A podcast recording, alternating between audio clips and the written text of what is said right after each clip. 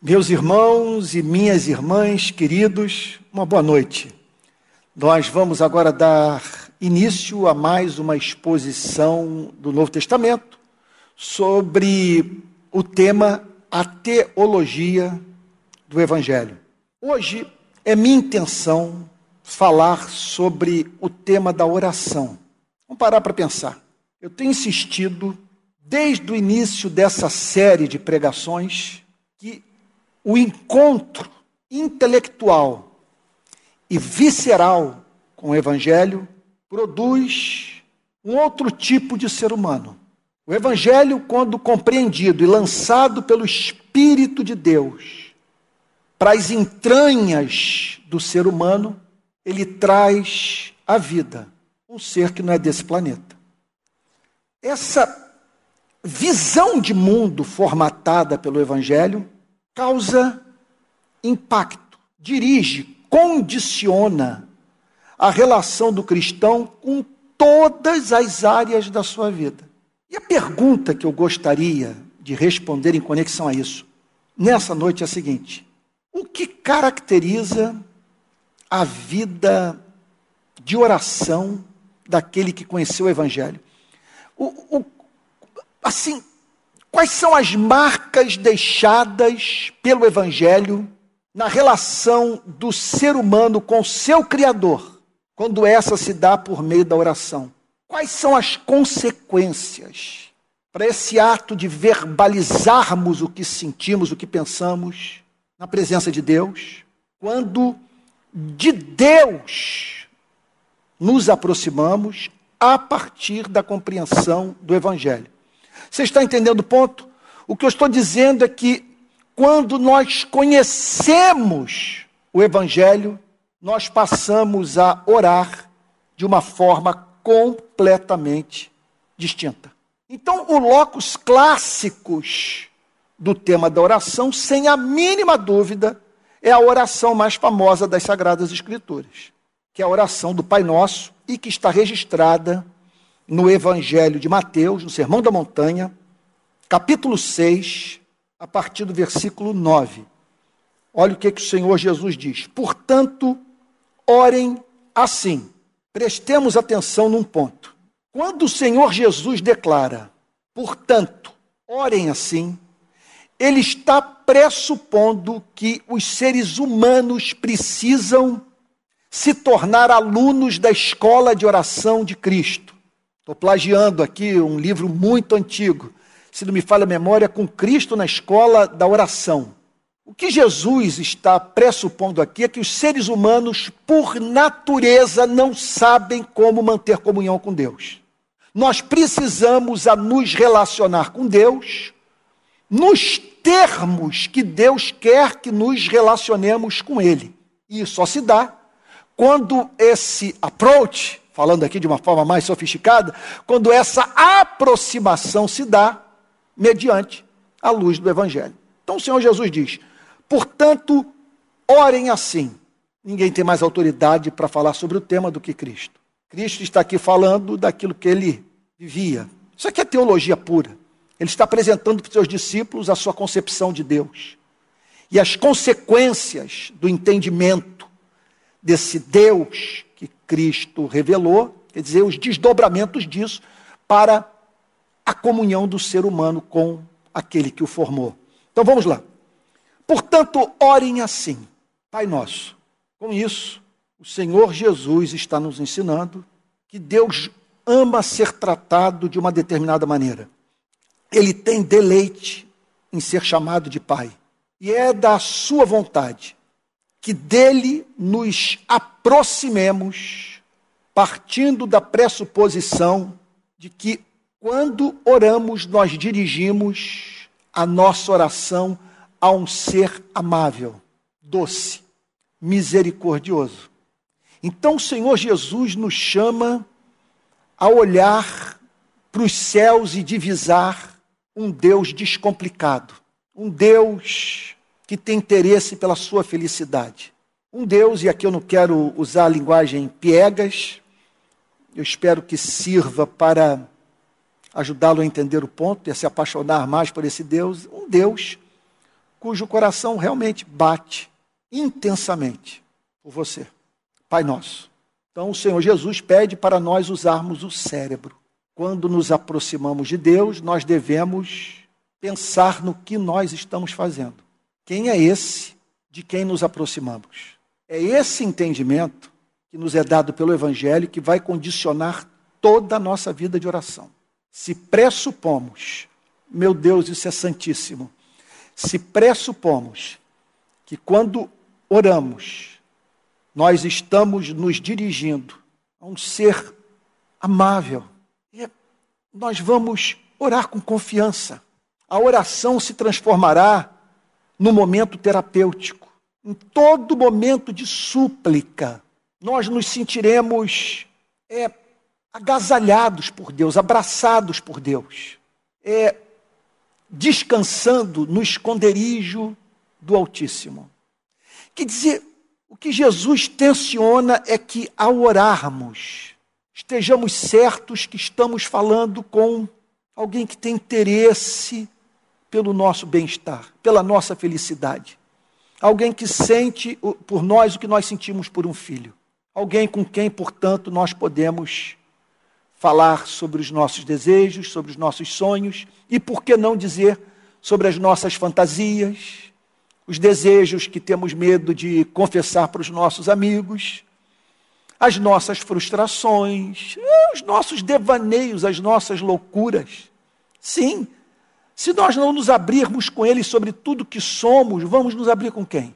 Pai nosso, que estás nos céus. Então, ele chama a nossa atenção para dois fatos. Observe que, na passagem anterior, ele fala sobre esse Deus que está em secreto no nosso quarto e que nos vê em secreto. Então, o Senhor Jesus, ao nos apresentar, vamos assim dizer, vamos assim chamar, a sua teologia da oração, ele fala em termos de imanência e transcendência. Ele está conosco, está aqui agora nesse templo, está aí na sua casa. Na passagem anterior, ele diz que ao trancar a porta do seu quarto para ter comunhão com Deus, ele ali estará presente a fim de ouvir a sua oração.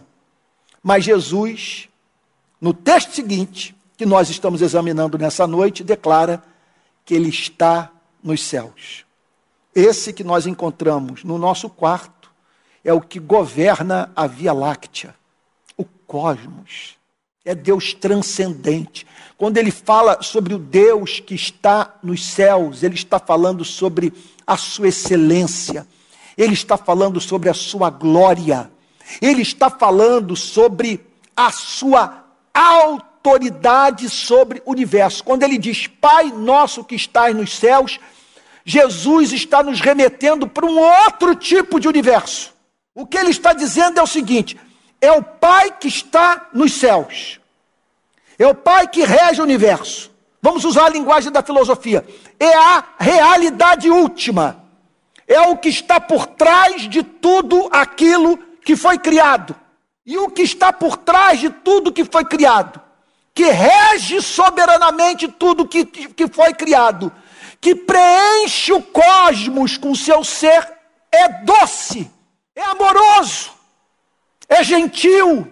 Portanto, se um dia o homem botar o pé em Marte, certamente ele se sentirá num lugar, ele se verá num lugar que o fará sentir saudade da terra, do jardim onde Deus o colocou.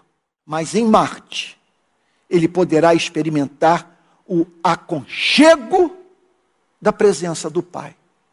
Porque é o Pai que está nos céus. E ele é chamado de Pai Nosso, porque é o Pai da igreja.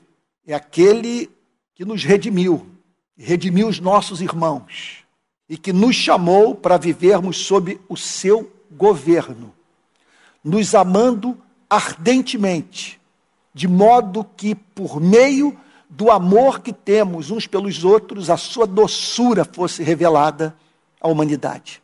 A vontade de Deus é que a igreja se transforme numa defesa da realidade do Evangelho. Aquilo que Francis Schaeffer chamava de testemunho sociológico da existência de Deus. Então, Pai nosso que estás nos céus, santificado seja o teu nome. Isso é extraordinário. Porque essa súplica está aqui. Observe que o primeiro pedido desse que ora a partir da compreensão do evangelho é que o nome do Pai seja santificado. Ele está tão absorto na glória de Deus que esquece de si mesmo. Ele não inicia a sua oração pensando nos seus interesses pessoais, temporais, diretos. Ele começa com Deus, com a sua glória, com a sua excelência, com a sua beleza e com o temor que lhe é devido. Então ele diz santificado.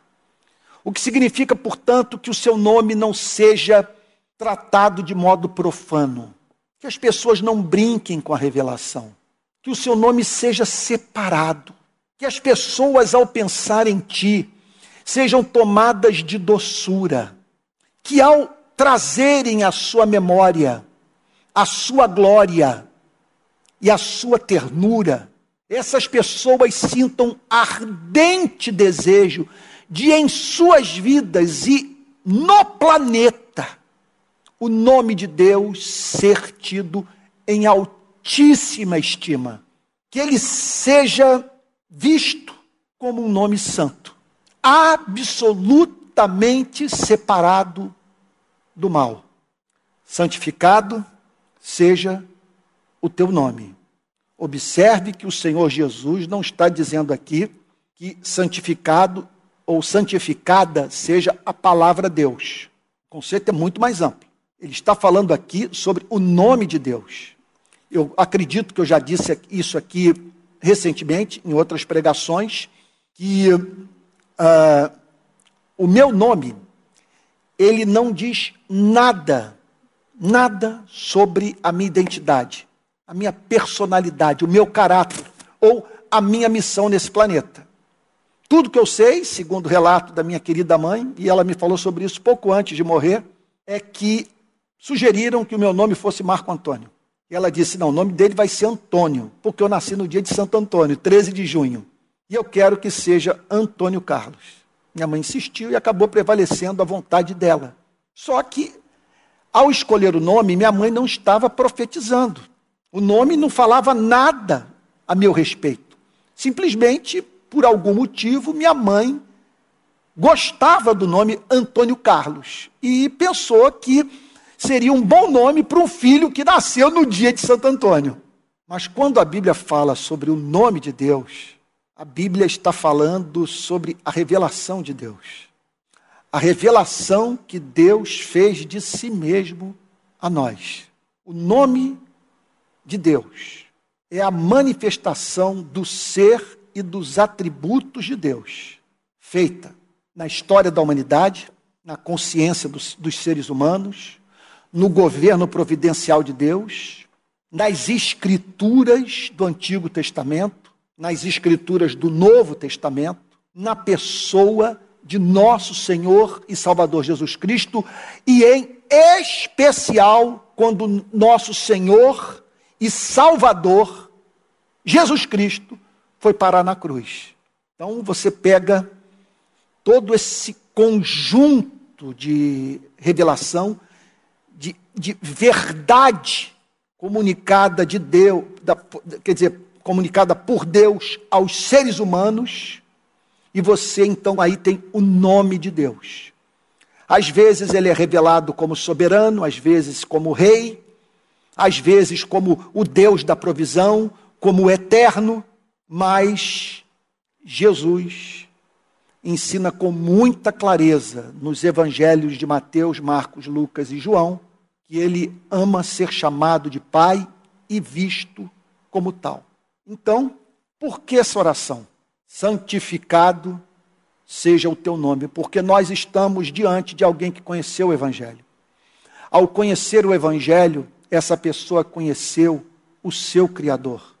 E ali Diante dessa revelação, aquele que passou a ver o seu Criador por meio da revelação do Evangelho, se vê diante de um ser majestoso, glorioso, santo, absolutamente separado do mal e que o amou.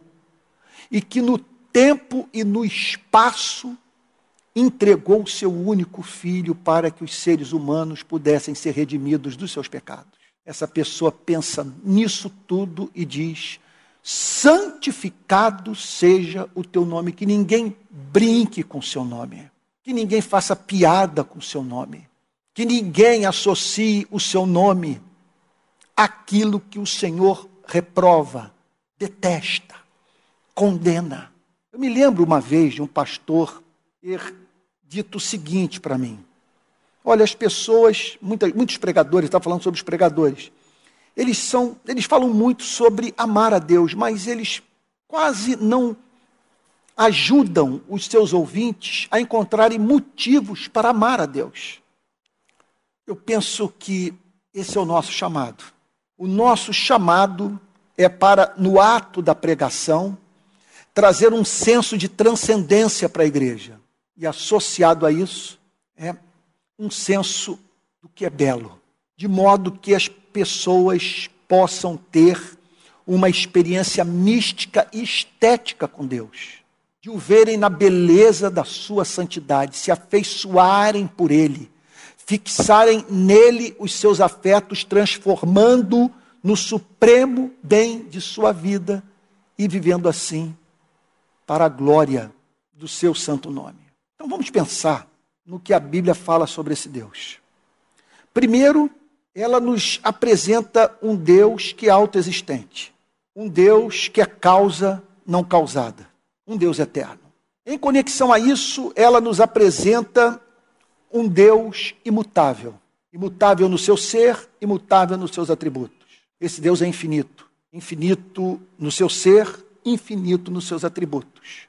O atributo da infinidade ele qualifica todas as virtudes de Deus. Ao dizer a Bíblia, ao dizer ou ao dizermos que Deus é infinito, nós estamos dizendo que Ele é infinito em sabedoria, Ele é infinito em justiça, Ele é infinito em amor. E por Ele ser autoexistente, imutável, infinito, Ele é único. Não há outro igual a Ele. Só que o Antigo e o Novo Testamento acrescentam a esses atributos que só Deus possui, vou repetir, autoexistência, imutabilidade, infinidade, unicidade. Os teólogos, à luz das Sagradas Escrituras, acrescentam a esses atributos o atributo da sabedoria, da justiça, da santidade, do amor, da bondade, da graça, um atributo da soberania, do governo que ele exerce sobre o universo. Se nós parássemos aí, já nos veríamos diante de um ser totalmente amável. Vamos parar para pensar nesse ponto. Olha, veja, é, olha, ainda que esse Deus não existisse, só o conceito já deveria chamar a nossa atenção já nos remeteria para algo de, de nos, é, é, nos deixar absortos no seu significado. De você pensar num ser autoexistente, imutável, infinito, único e que é soberano, onisciente, amável, justo, santo, gracioso. Agora, acontece que a Bíblia declara com muita clareza, e a criação assim o revela, que esse Deus existe objetivamente, que ele é a realidade última, que ele é o ser que tem em si o poder de ser, ele é eterno. E, portanto, nós temos uma explicação para a existência do universo. O nada nada cria. E a Bíblia nos remete, portanto, para a solução para o enigma da criação, não apenas a necessidade intelectual, ontológica, não apenas um ser que tem existido por toda a eternidade. A Bíblia nos apresenta um ser pessoal. Esse que tem existido por toda a eternidade pensa, delibera, age. Agora, o que é de tirar o fôlego é quando você sai da teologia, sai do mundo dessas doutrinas que para muitos podem se afigurar como abstratas demais, embora não sejam, têm consequências profundíssimas para a nossa vida, mas o extraordinário é quando você sai do mundo da teologia, quando você sai do, do, do, do mundo da, do conceito, ou da teontologia, do que a teologia tem a falar sobre o ser e os atributos de Deus, e você vê esse ser único, infinito, imutável, autoexistente, perfeito em todos os seus atributos, atuando nesse planeta, se revelando na vida do povo de Israel, manifestando seus atributos na sua relação com personagens, com seres humanos, com homens e mulheres, se revelando a eles. E levando-os a fazer o registro desses encontros. E o que torna tudo absolutamente encantador é quando você pega essa teologia, quando você pega esse conjunto de doutrinas, quando você pensa em termos dos atributos incomunicáveis e os atributos comunicáveis de Deus, os atributos que só Deus possui, que são incompartilháveis, e os atributos que Deus pode compartilhar com seus seres racionais, em alguma extensão, e acrescenta a eles Jesus Cristo. E Jesus Cristo posto no madeiro. E quando você vê, portanto, esse Deus manifestando o seu amor no tempo e no espaço de modo sacrificial, morrendo pelos pecadores, amando os que não eram dignos do seu amor. Então, o Evangelho nos remete para o contato com esse ser. E Jesus pega tudo isso que eu acabei de falar de uma forma tão imperfeita, tão distante da realidade dos fatos, e diz o seguinte: e tudo isso que foi ensinado pela criação, pelo Antigo Testamento, pelo Novo Testamento, revelado na cruz, vocês podem chamar de revelação do Pai. Esse ser vocês devem chamar de Pai. Pai nosso que estais dos céus. Então, o que ocorre? O Evangelho nos dá esse entendimento. Nós pensamos nesses atributos todos, na manifestação desse ser no tempo e no espaço, em especial na cruz do Calvário. E aí, meu Deus, o que é totalmente encantador é quando você se percebe como objeto do interesse desse ser. Quando ele se manifesta a você como um pai e diz que o ama, e que esse evangelho é para você, e que essa morte é em seu favor, e que por graça, mediante arrependimento e fé, você é tornado filho dele para viver com, pra, com ele por toda a eternidade, em estado de encanto, louvor e adoração. Quer dizer, quando ele promete a você que após esse encontro com seu único filho, você caminha passos largos para a visão beatífica, para a contemplação da sua beleza sem intermediários. Aí então, você vai encontrar essa pessoa na sua casa, na beira da praia ou de um lago, andando numa mata numa floresta, no alto de uma montanha, ou dentro do, do templo de uma igreja, e dizendo o seguinte: Pai, santificado seja o teu nome. Não é possível que os seres humanos se insurjam contra um Deus tão amável, que trivializem a sua revelação. Senhor, é o meu desejo é que aqueles que ousarem usar o seu nome, falar no seu nome, se apresentar como representantes do seu nome, que esses o façam de modo santo, de modo que, por meio das suas atitudes, a santidade do seu nome seja defendida e revelada. Por isso, essa oração. Pai nosso que estás no céu. Você imagine essa pessoa saindo daquele encontro com a cruz. Está lembrado lá de João Bunyan, no livro Peregrino, o fardo caindo das suas costas, quando ele tem um encontro com o Evangelho da Graça. Você imagina essa pessoa que temia ser lançada no inferno, frustrada com a sua vida, horrorizada com o seu passado, tomada de culpa, que a partir daquele encontro toma consciência de um amor eterno, de um perdão perfeito, de um fundamento justo para esse perdão. Você imagine essa pessoa se dirigindo para o momento de oração. O que Jesus está dizendo é o seguinte: essa pessoa será levada a, antes de pedir qualquer coisa, suplicar pela santificação do nome do Pai. Um ser tão amável como esse tem que ser objeto do nosso mais ardente amor e propósito de fazer com que esse nome, por meio das nossas vidas, se torne objeto do temor, do respeito, do encanto, do amor, da fé, da esperança daquele que o conheceu por meio do testemunho da igreja. Que Deus o abençoe.